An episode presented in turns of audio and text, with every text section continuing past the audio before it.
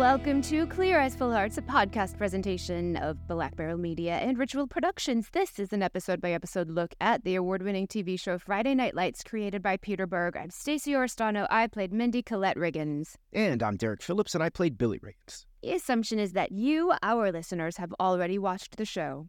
But if you haven't already, go watch Friday Night Lights, which is currently streaming on Netflix and Peacock TV, because there will be spoilers in our podcast. If you want to support our show, subscribe for free to our new YouTube channel where you can access exclusive content. We have a YouTube handle that makes it easy to find us. That's youtube.com slash at Clear Eyes Full Hearts. Also, we are continuing to release new episodes of the podcast every other week. That's right. So join us as we recap all your favorite episodes and chat with amazing guests. And answer your questions. Email us what you want to know at Clear Eyes Full Hearts Pod at gmail.com. Today, we are talking about season five, episode seven, Perfect Record. It was written by Ethan Frankel and Derek Santos Olson and directed by Adam Davidson. Here's our NBC synopsis. A website creates controversy for the Lions during rivalry week, and Vince gets caught in a power struggle between his father and Coach Taylor. We have the one and only Matt Lauria, aka Luke Cafferty, joining us today. But before we talk to Matt, let's recap this episode.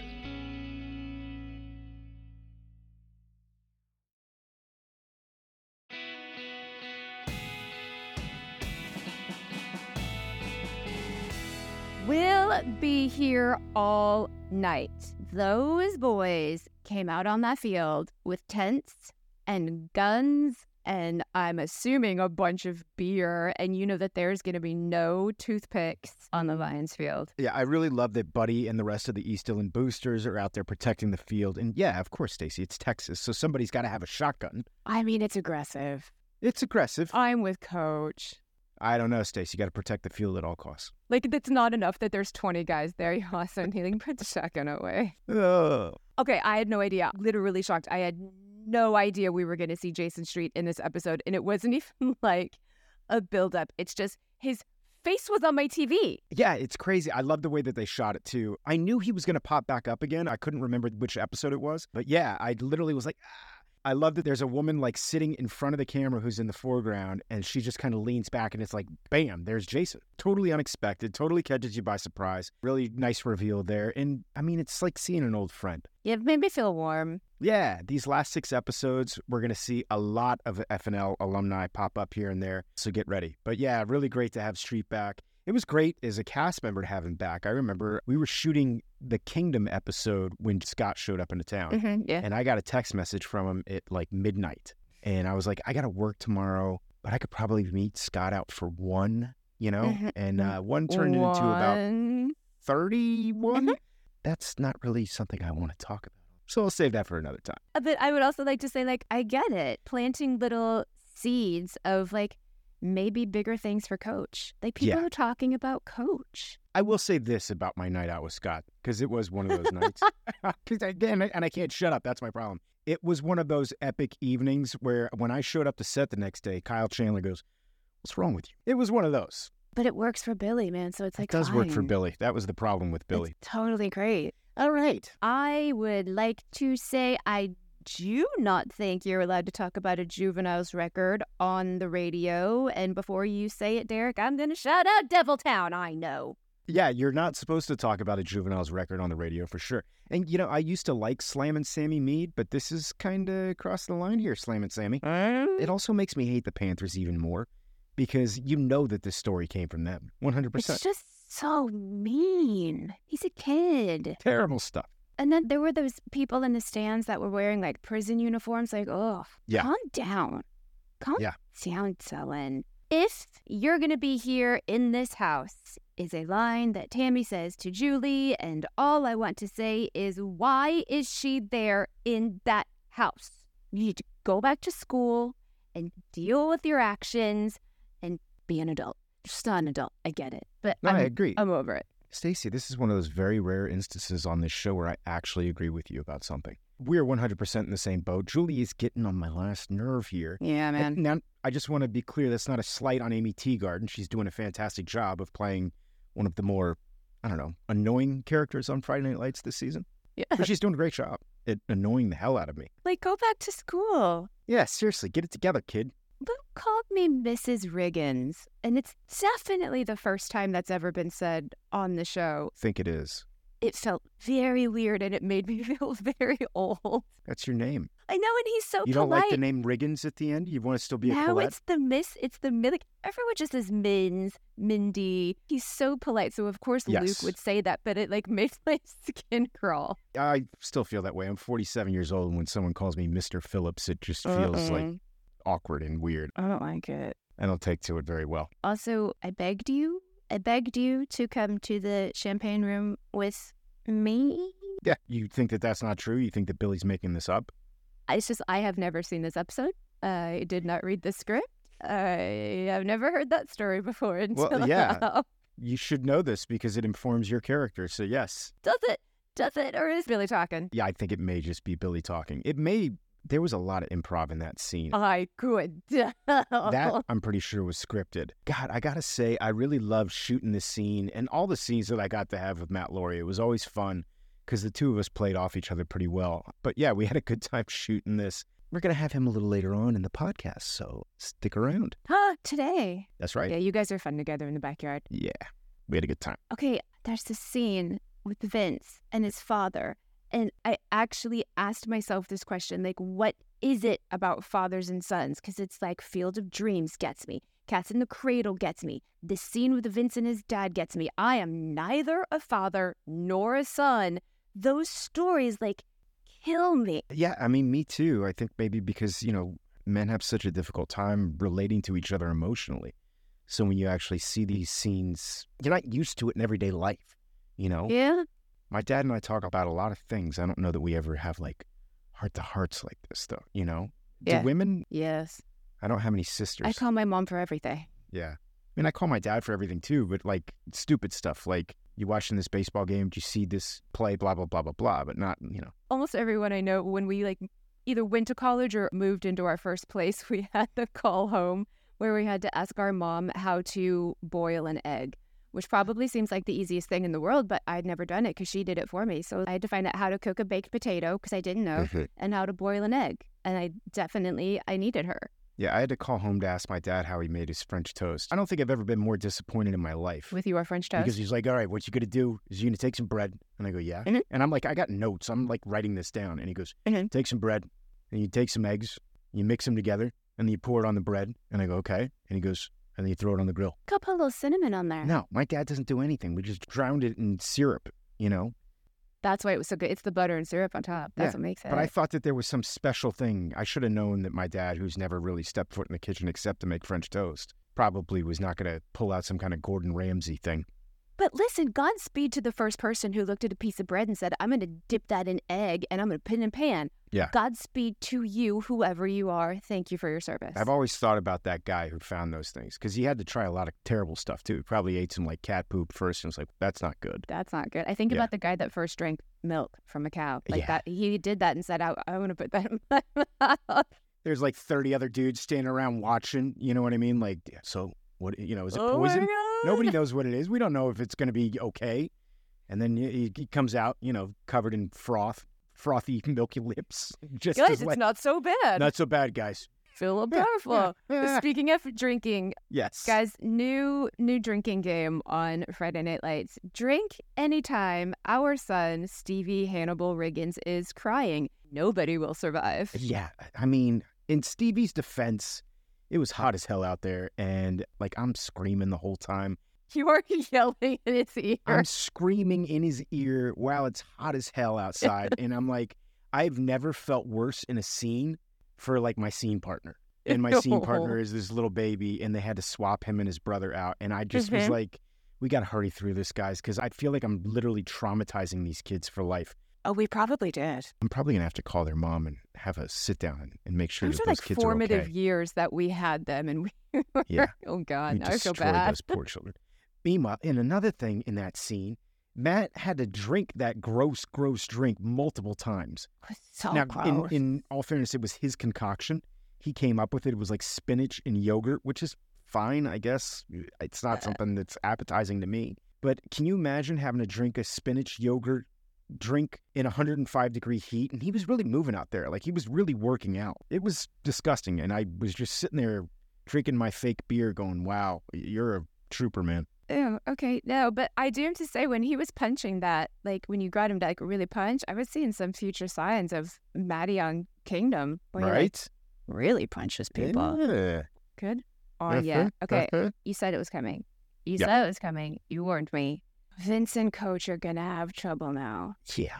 Vince's dad is in it, man. He's a man with a plan. He is, and things are about to get really nasty. I mean, they get nasty right here. But I just, I got to tell you, I love the way that Kyle and Cress play off of each other in this scene.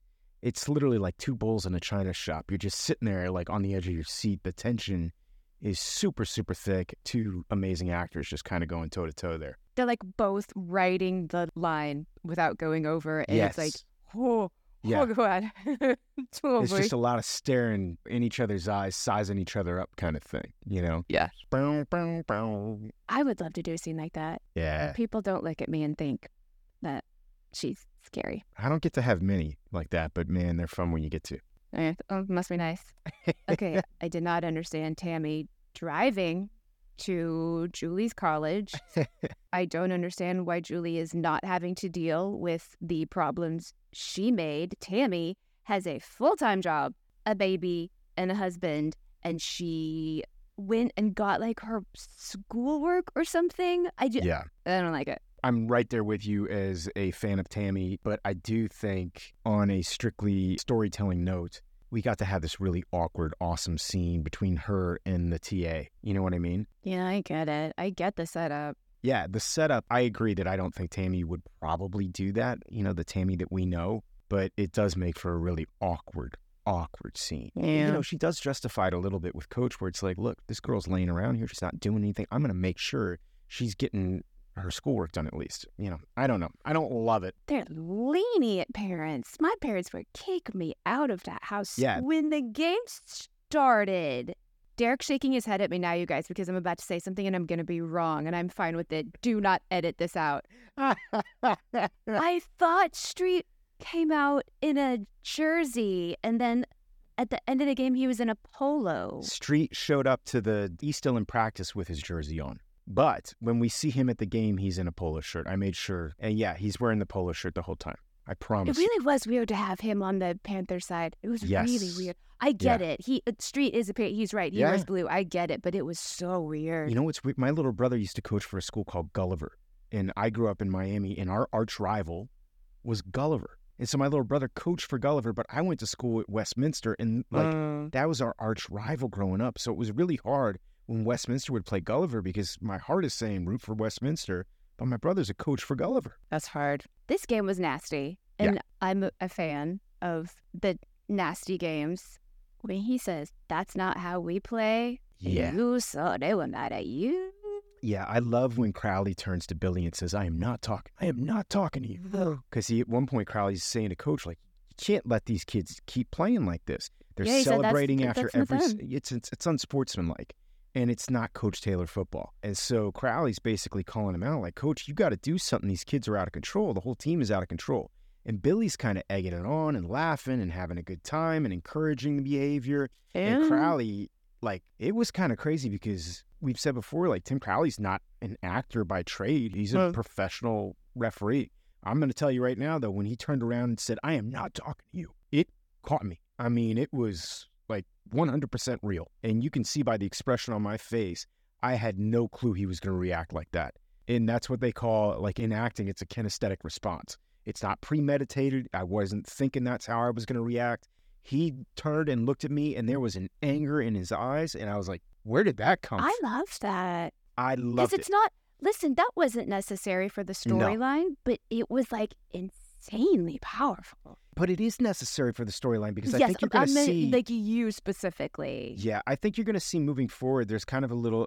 It, it, it's not something that you know that we go into great detail about, but there is a little bit of a divide now between the coaches, uh-huh. and there becomes in later episodes. There's going to be a divide between some of the players on East Dillon and other players, and it's also this chasm that's kind of being created between Vince and Coach. Coach at the end of this game is pissed off because you know East Dillon's up 24 points with less than 20 seconds left, and Vince decides instead of taking a knee and ending the game, to drop back and throw a 65 yard bomb and run up the score on a team that was already beaten. Mm-hmm. It's beyond unsportsmanlike. It's not cool. It's not a good look.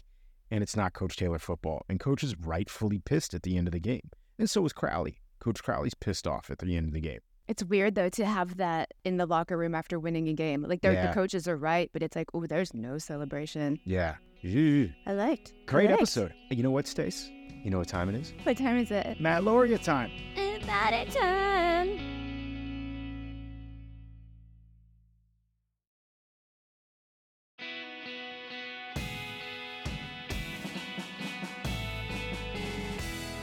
All right, Stacey and I are thrilled to have Dillon's favorite pig farmer, Matt Lauria, aka Luke Cafferty, on the show with us today. Matt has been seen in dozens of films and TV shows, including 30 Rock, Law and Order Criminal Intent, Lipstick Jungle, The Chicago Code, Burn Notice, Person of Interest, Gilded Lilies, Parenthood, Kingdom, Shaft, Dickinson, Tell Me a Story, Little Birds, Outer Range, 80 for Brady, the Oscar nominated film To Leslie, and he's currently one of the leads on CBS TV's rebooted CSI Vegas. Matt, thank you so much for taking the time to join us today, man. I appreciate it. There's nothing I would rather be doing right now, except for hearing my very first gigs ever, which were you you even you went you went so deep. You went to the Law and Order and the Thirty Rock. That was my I did a deep job ever. dive. Deep You dive, deep, baby. man. Trader wasn't on here, and I legit watched you two nights ago on it, I didn't pick that one up. My bad. and. I loved it. You crushed it, Derek. That was amazing. You just made me feel fantastic. I'm like, yeah, I've been. I guess I've been doing something for the last 15 You've been doing years. something for a few You're for a few working. years here. Nothing that has gotten quite the response that Friday Night Lights continues to get. Yeah, That's yeah. for sure. I think that's for all of us. Unfortunately, Yeah. but Yeah, but before before we start dragging this train forward, I just want to say, you guys, other than being two of my favorite characters on the show, are two of my favorite people from the show. And from the beginning, we're two of the most embracing and kindest people. I think it was my first week. Finished shooting, I, I was still in a little bit of a haze of bewilderment and astonishment. Those are very similar things, and wonder at my fortune of actually being in Dillon, Texas, and talking to the inhabitants of Dillon, Texas, right in the flesh. And you guys took me and showed me downtown Austin, Mhm. and we went to a bar, and you gave me the skinny on just about everything in town, and made me feel really welcome. And my big takeaway from that night was. Billy Riggins drives a BMW. Billy. And Billy was a little fancy in his Austin days. Dude, thank, you for you that. That- for I that. appreciate Of that. course, I wish the you hadn't said this on our podcast because I do have a reputation to uphold as a jerk. So that kind of blows up my rep. I appreciate it. Of course, I wanted to ask you. So I was doing a little research. You were born in Virginia, correct? that's correct. As far as I can remember. Yeah. Mhm. I didn't know this, but did you live in Dublin? I did, man. I, I I grew didn't up. know this. I was born in Virginia, just outside of DC, Yeah. and I lived there until second grade, and then I moved to Dublin, Ireland. I was there all the way through elementary school and part of middle school until I moved to Orlando, Florida, for eighth grade. You Wow. lost the accent. I had a thick Dublin accent. Oh, Did you really? That would be so oh, absolutely. cute. Yeah, my sisters and I. It only took about six, seven, eight months before we had a substantial accent. And then within a year or so, there was no trace of Americanisms. Because at that age, those are such formative years, and at that age, you're such mm-hmm. a sponge, Yeah. and you're learning so much for the first time. And so the things that we would learn, including spelling or pronunciation or whatever, was always in the Irish. You know, was the Irish version of it. And then you're socializing. It's the 1st Mhm. time that you're choosing music that you like, that you're choosing the sort of people you want to be around, the activities you want to engage in. And so all of those things were over there in Ireland. And, you know, we weren't really as autonomous at those early ages in America. So yeah, we were thick Dublin accent, little little scrappy Dublin kid. Broke That's crazy, man. I Broke as sin. I love it. I love it. So, dude, when did you know you wanted to be an actor? in Dublin, Ireland. So Really? my dad was yeah, my dad was an animator. Animators are if you took the sort of quirky, nerdy, fantastic imaginations of comic book nerds Mm-hmm. and you fuse them with actors that sort of vibrance and curiosity and kind of sense of irony they're actors with their hands. That was my take on animators. So we had the most colorful upbringing. My dad was an animator so i wanted to be an animator and i also wanted to be an olympic sprinter. These were my dreams.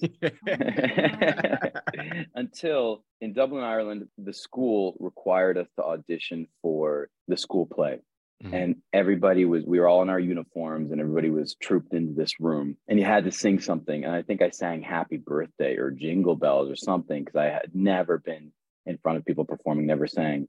And maybe they felt bad for me or they thought it was adorable, just how, you know, terrified I was. And so I got the understudy for the March Hare in the hmm. original production. They, they had written music and everything for this original production of Alice in Wonderland. And then before we began rehearsals, the kid got really, really sick. And by the way, I hope he's okay. I never got any word on that. He sort of reminded me of the guy from The Simpsons who was sort of pale and yellow and always well they were all yellow weren't they but he was paler yellow and he was always like barfing on the school trips like he had that sort of aspect to him and i really do hope he's all right but also hey man you could have been here today with derek and stacey and you're not you know, choices. You. you. know what I mean? Choices. Pale boy.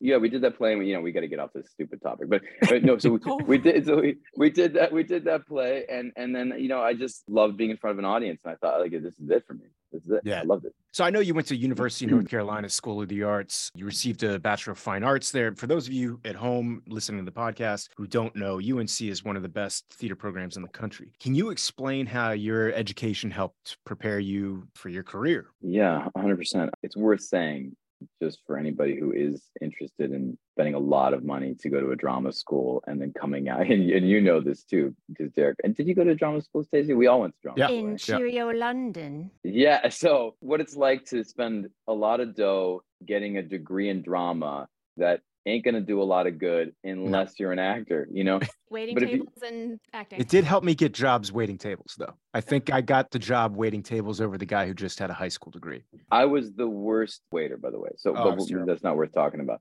But you know, if someone is persuaded, I will. I will say this. I went to like seven years of college total just to get that BFA. I think I like went to one school and left. Went to two more. It took me a long time to get that BFA. So it was like the only fancy drama school that accepted me and I tried for years. Here's the encouragement that you might need if your parents are telling you you're not selling on this for what it's worth. Do you think it helped you when you went in for your Luke Cafferty audition? What did you know about Luke oh, Cafferty oh, yeah. before you got in there? Yeah, I think I credit a huge amount of my success with my training. Yeah. You know, and I had I had a mentor who told me, listen, if you really want to do this, then your acting class once a week, every Wednesday night or whatever, probably ain't gonna cut it. Like if you really want to do this, you should really study the craft. You know, you guys are actors, actors, and I have some friends that are brilliant mm-hmm. and never trained a day. But for me, for someone as you know, as, as uh, obtuse as myself, it definitely was necessary. Can you talk a little bit about what your audition process for Friday Night Lights was like? Yeah, so I had been watching all of you guys for three seasons. Oh, I didn't and yeah, so my manager was like, You have to see this show. And he, who incidentally represents the great Gaius Charles, Smash Williams. So he goes, I'm telling you, you got to see this show. The acting is incredible, the storytelling is incredible. And he gives me the DVDs. And for those of you who are listening, a DVD is a plastic disc. He gives me the DVDs that I borrow from him. And my wife and I, I was between jobs. I just I had been on a job in New York that ended, so we were just chilling at her parents' house outside of LA, and we started binging Friday Night Lights, and we were halfway through the third season. And from the very first episode, I watched the pilot and I went, "Damn, I should have been on this show." I was like, mm. "This is everything in the world that I ever wanted to do as far as storytelling." And I was like, I can't believe I missed it by a year because I was still in, still in mm-hmm. school at the time.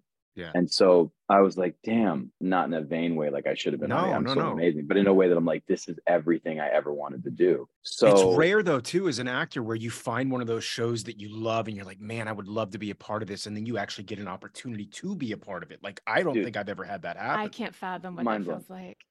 I'm getting chills just thinking about guys because I thought the show was off the air because mm. I, I knew that there was some boopity boopity boo and things were jumping around. And then I've got these DVDs, which are when he gives them to me, pretty worn out, you know, because everybody's been borrowing them. So the box is all scuffed up, and I'm like, yeah, this is this is a show from a handful of years ago. Well, anyway, I'm watching it, and then I get this audition for the show, and I go, "You're jo- This can't be real." And I'm giving away something that I shouldn't here, but who cares? I find out that it's still on, and I have this audition.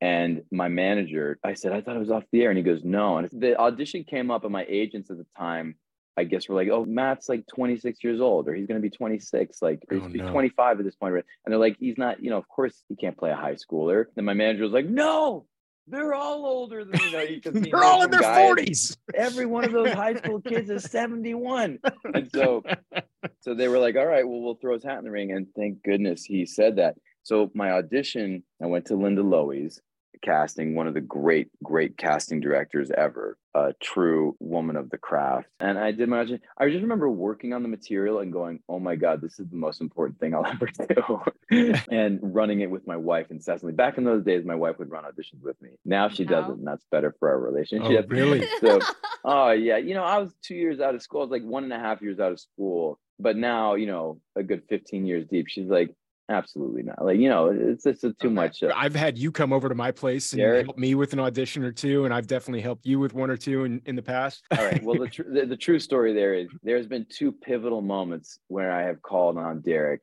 and they've delivered exceedingly. There's only been two times that I've really been like, "Yo, man, I, I need your help on this," and one was Kingdom, which was oh, some of the wow. most complicated material I'll ever do. That was a show that I did for DirecTV. And it's a very psychological character very sort of edgy, sort of very dangerous world, very unknown world to me. I said, Hey, Derek, can we run over this? And he worked the audition for me and I got the job. It's a type of role I'd never played before and it opened a lot of doors for me. You crushed that gig. Honestly, Thank that you, was man. really fun to watch the transformation that you made, especially just knowing who you are. I was explaining to Miranda, our producer, before you came on the show today. I'm like, he's like the nicest guy you're ever going to meet. Mm-hmm. Like, and I mean that wholeheartedly. and you were playing this, you know, badass MMA fighter on Kingdom, tatted up, you know, guy who mm. kill you in the ring kind of thing. Dude, you just crushed it. And knowing who you you are. It was really fun to watch that transformation. Thank you, man. I'm going to turn it back around. We're doing Parenthood. Jason Katims asked me to do Parenthood. It was like a three episode thing, and the storyline just was working and it kept going for a while. Uh, there's a pivotal moment early in all this where I'm sort of oh, talking about. This. Yeah. And I called Derek and I go, I've done all my work. I've done the research. I talked to a bunch of soldiers, you know, really sussed out a lot of stuff but now I need to really work this emotional piece here, that this like background, like family trauma stuff and all this stuff. There's stuff that I had to kind of work on. And I go, hey man, can I just call you? Can we just, yeah, we just kind of talk in call, character? Right? Like, yeah, I was like, I want to talk. This is like weirdo actor stuff. Can we talk in character? Like, you be my brother. Here's kind of some of the parameters. Like, you know, give me a little bit of this and that, whatever. And Derek's like, yeah, sure. He's, he's totally oh, game. and we sat there before I'm about to do this big emotional scene. And he and I must have talked for 45 minutes in character as my was older brother. Right, it was right before you were going to go shoot it? On the day. It was like oh, on the day before. Yeah, he did that. The last two jobs He's an I artist. Booked, Derek read with me. I'm really not liking this interview today because it's it's you're blowing up my spot, man. I've got yeah. a reputation to uphold as a tough jerk, and you guys yeah, are killing me. Not, it's not working.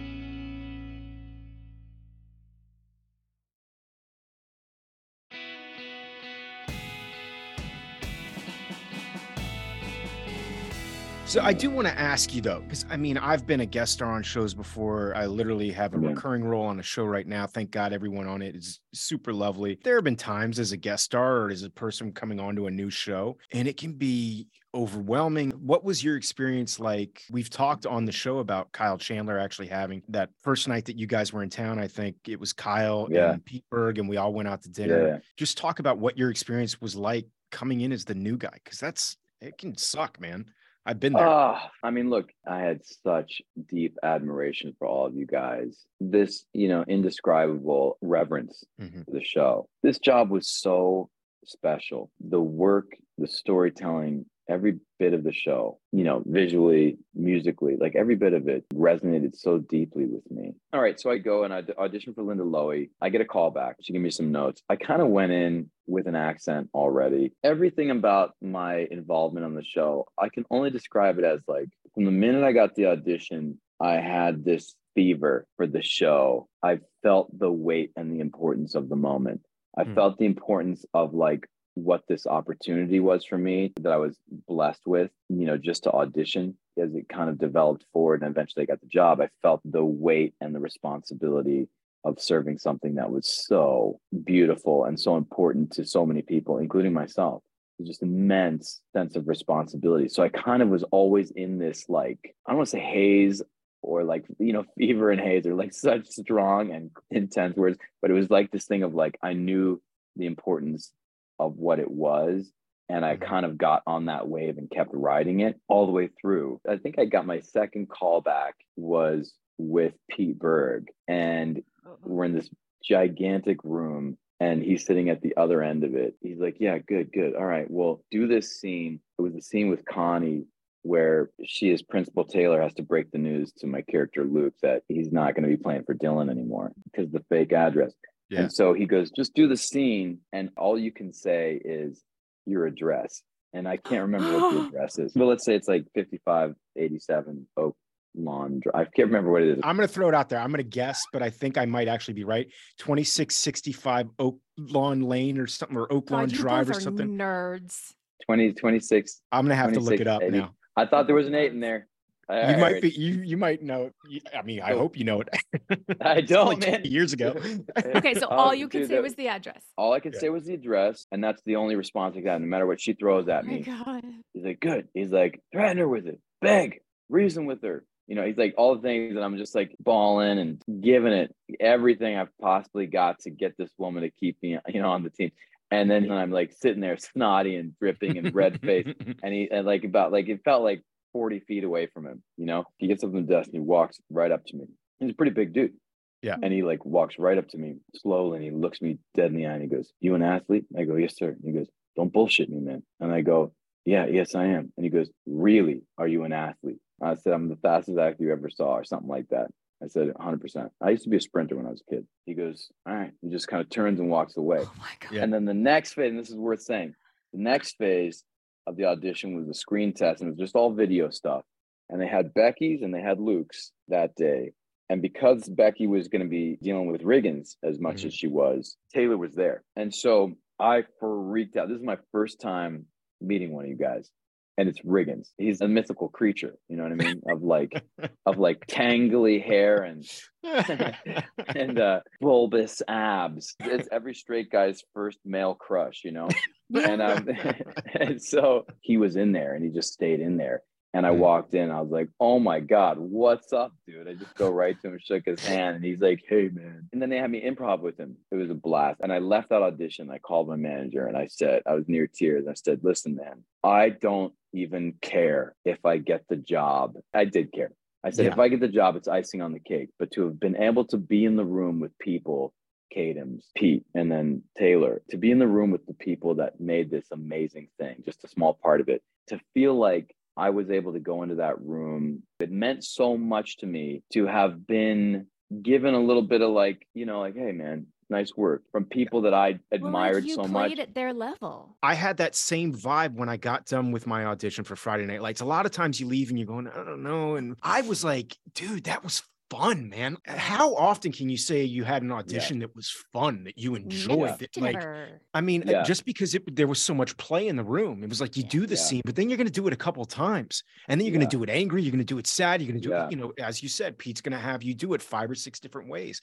And after it was done, I had like this, I felt fulfilled artistically. That's it. it. It was oh. artistically fulfilling, and for someone who is such a great admirer of what Friday Night Lights was for me to be able to play in the game with them. It's yeah. like it's like playing a pickup game with your heroes, and you're just like, yeah. I was in there and I threw the layup to Michael Jordan, and he dunked it, and I, you know, that was pretty cool. And you did, man. I mean, you did throughout the whole entire time on the show. I loved your storyline. You, you, Michael B. Jordan came in guns a blazing, and I was like, they've yeah, been did. here the whole time. Well, that first scene, almost annoying. Your first big scene with you and Connie, the one that we were just talking about that you auditioned with. I mean, you broke down in that scene. You're crying on the side of the field when she's telling you that you're no longer going to be on the team. Mm-hmm. It was also beautifully shot. It's one of these things that Stacey and I talk mm-hmm. about all the time on this show, mm-hmm. and that was one that I'm sure you guys didn't plan. I don't think that they planned on there being rain that day. They're just was, and it just kind of no. worked. It was the first time I was putting on football gear, and I'm in my trailer yeah. oh, trying yeah. to figure. I never played football. I was trying to figure yeah. out where's this thing going, and I was like, and they're like, we need you now, and it's like I thought we.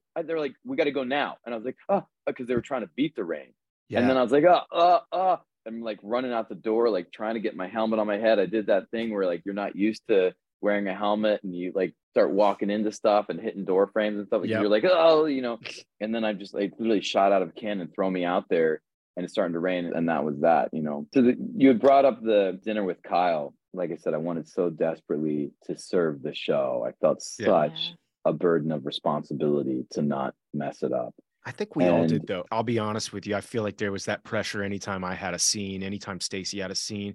Not so much that you were like scared, but this, hey man, I've got this wonderful opportunity. I just want to hit this out of the park. I remember talking to Michael B. Jordan. We were both staying at the Marriott Residence Inn in downtown Austin, like off of Fourth Street or something.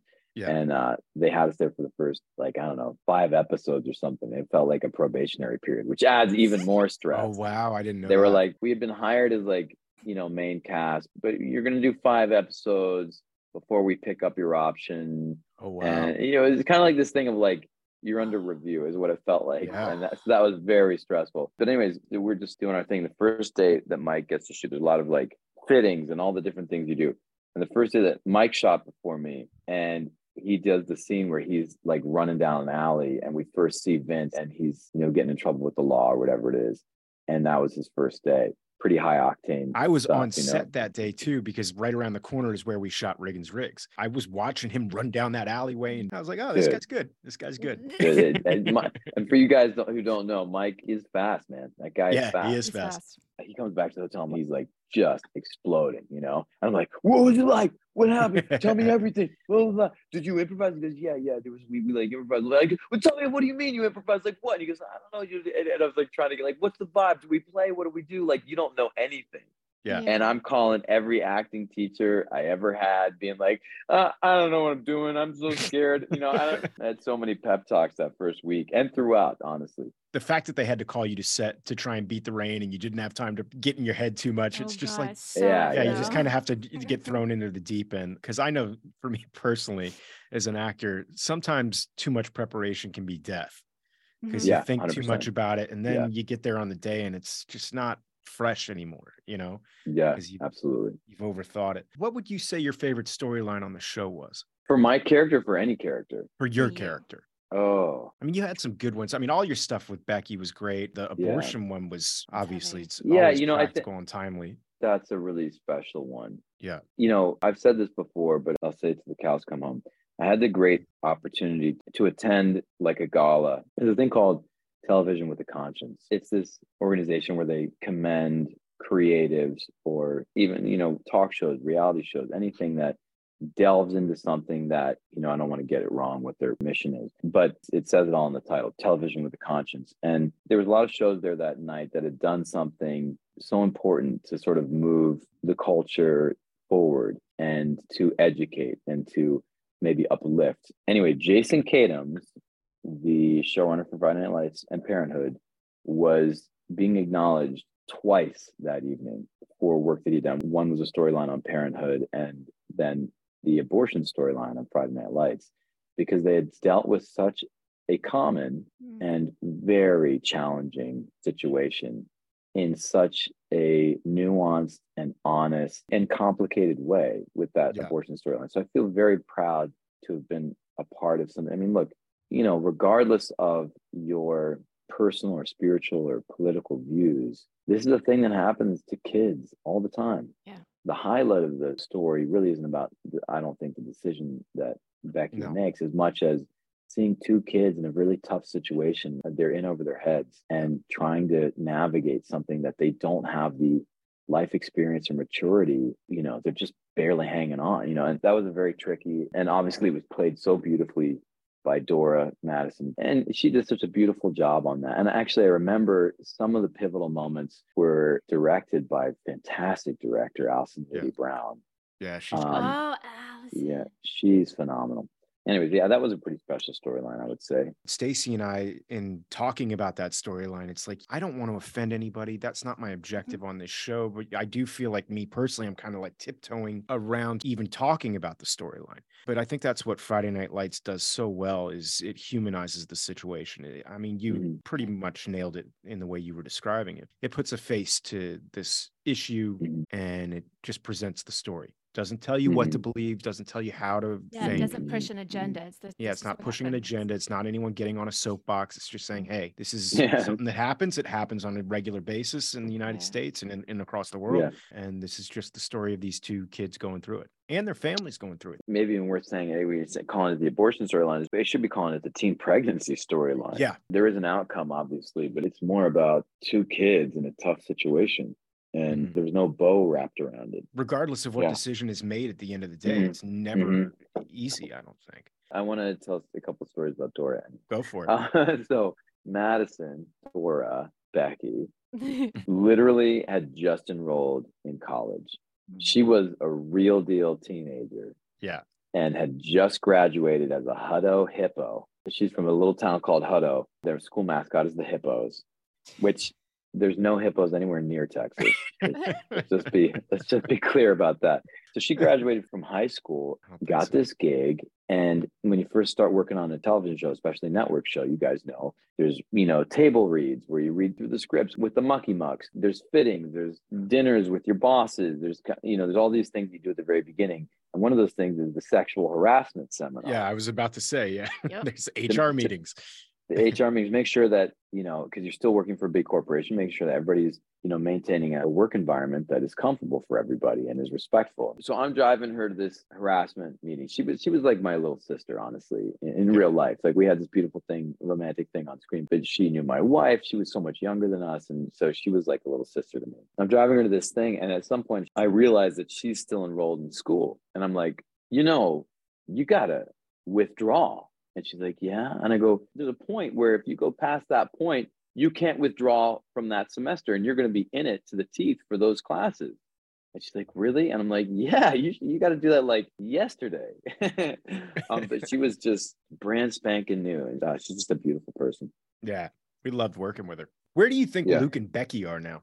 Boy, I can tell you this. I know at least for a good 10 years following going separate ways at the end of the series, I would say for at least 10 years, she was it. I mean, I, I can't imagine in a small town, her not being it for Luke and him not always trying to knock on that door. It's funny. I walked into a store. Shout out to Snake Oil Provisions in Highland Park, who they they're big Friday Night Lights fans, and, and and this is one of those funny symbiotic moments where I walk in the store and they're like, "We just finished watching Friday Night Lights again last night." And I go, "Do you think I made the catch?" And he goes, "Of course you made the catch." and, then, and, then, they started like going off, and I, I hadn't thought about this in a while. They started going off about, "Man, Luke got done so dirty, man. This guy was a real prospect." He didn't get any college looks. Like, you know, it was like they, they couldn't believe it. They're like, what world is that possible? They were so upset for Luke yeah. that Luke never made it to a D1 school and ended up you know and look that was obviously his mission was to go to the military i think luke never stopped holding the flame for becky and i think luke probably ends up living in town and coaching and trying to do the right thing always oh, trying to do the right thing luke being the yeah, next coach see. taylor i can see that All right, man. I'm going to close out the interview Big just by asking you what your favorite memory on set or your time on Friday Night Lights was. Just your your favorite. And time. I am just going to shoot out that maybe you remember Yumi and Jesse would go over to my mom Dana's house and play music all night. So that's nannies. thing that Hoot, happened. Hoot nannies. That is the thing. I think that is the thing. The people were amazing. From you guys taking me out to like Buddy Garrity Brad is just a character. Brad is Buddy Garrity is Brad is Buddy Garrity. I remember Brad was like staying in the same hotel as me right at the very beginning, and I'm going in there trying to like somehow in in a handful of weeks put on some muscle, you know, in the in the in the hotel like gym, and Brad's there on the elliptical, just sort of unapologetically, unabashedly, you know, one of the most adored characters on Friday Night Lights and he's like businessman and all sorts of people in there working out and he's on the elliptical you know loud as can be just like oh here he comes here's one of the new characters right there luke cafferty he's, he's, from friday and he's just he's just oh like this is one of the elliptical. new guys on the show he you're gonna love him man he does all these things he's that's so good He's going to be dating this girl named Becky. He's going to have a fake address. Oh, it's going to be spectacular, man. Dude, I can imagine just sweating profusely on the elliptical. Oh man, so, I love me some so, Brad Leland. You know, but that, that's the thing. You guys taking me out, Brad right there in the thing. First person I met on set, I think was Jesse Plemons. Just about fell through the floor. I was like, I can't believe I'm talking to Landry, and I'm like, dude, you are amazing in this show. I mean, I was just like aghast, you know? And to your point about the Hootenannies over at Dana's house, wonderful woman. That was what the experience was. You were mm-hmm. never not in it. First of all, I was walking around. I was so in it because I was just, I just could not let it down. I could not like let the show down. I had my Texas accent 24 7 because I'm trying to like make sure I don't slip up when we're improvising. I bought myself a pair of shit kickers. I bought myself another pair. I, you know, I was wearing like bootcut jeans all day, every day, and pearl snap shirts, even in the summertime. Like That's never so wore funny. shorts I just the whole thought time. that was you. no, Yeah. that was no. you living in it. Look, I knew there was a lot of improvising, and I just couldn't let it down. I just couldn't disappoint the show, you know. But that was what was the best part about it. Like Dillon, make no mistake, was a real community. Yeah. Dillon, Texas, this fantastical place, was a real community. And it was from Taylor Kitsch the first time I was on set with him being like, Hey, take my number. We'll go get a cheese wheel or whatever. Like, or hear him being like, Grease wheel. yeah, probably. Yeah, he's like, he's like, here's where you get the best burgers in town. Yo, here's, here's the the best best bar. Here's the best. He gave me the list of Yeah. like everything from the beginning. And you know, um, we got a shout out. Darren Damewood. He was our equipment manager. He had real deal contacts with Under Armour and all the companies oh, God, that yeah. that did the jerseys and everything. And he had worked as an equipment manager either at Texas or somewhere, like on a real Mhm. football team, the D1 football team, and knew how it worked. And all the coaches there who were real coaches and real athletes, and they wrapped our ankles every time and they got us into the gear. Like all of it was so real. It was a real living, breathing thing. And we were in a real crappy, dingy field house with locker rooms. Yeah. Like that was a real football field. There were no sets, there were real Yeah. houses. Mhm. So when you were in Dillon, you were in Dillon, and the bond between the other actors and all of the creatives, like everybody knew how special it was. So it's not I one mean, even like the thing. It's- it's casting the of your fact- dad, Barry Tubb, who's an actor, but Barry Tubb is also a cowboy. Yeah. Goodness me, Like he's yeah, a as we call him, cowboy. inappropriate Barry, inappropriate Barry. you know? but but yeah, I mean the kind of things of like we're going to Hootenanny at Dana's house, we're all playing music together. Jesse's plucking away, we're all singing harmonies, going to TCs and listening to music together. It was just like it was living in that community together, and it was beautiful. Yeah, Oh my like, God, you're uh, making me super miss it right now. Yeah, yeah, super Yep. miss it, man. I'm right there with you. Oh man, well, dude, thank you so much for taking the time. What to an come on honor, the show today. You I guys. really appreciate it, bud. I know how busy you are. I know you're working nonstop. Please give Michelle a big hug from all of us. I miss Michelle. We'll all have to do it again. you know? yeah, man. Anytime. That is going to be it for season 5, episode 7. But join us next time for season five, episode eight, titled Fracture. But until then, clear eyes. Full hearts. Can't lose.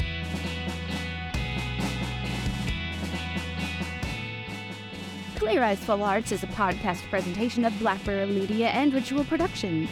Executive producers are Stacey Restano and Derek Phillips, Chris and Mindy Wimber for Black Barrel Media, and Steve Walters for Ritual Productions. Our producer is Miranda Parham. Send your questions to Clear Eyes Full Hearts Pod at gmail.com.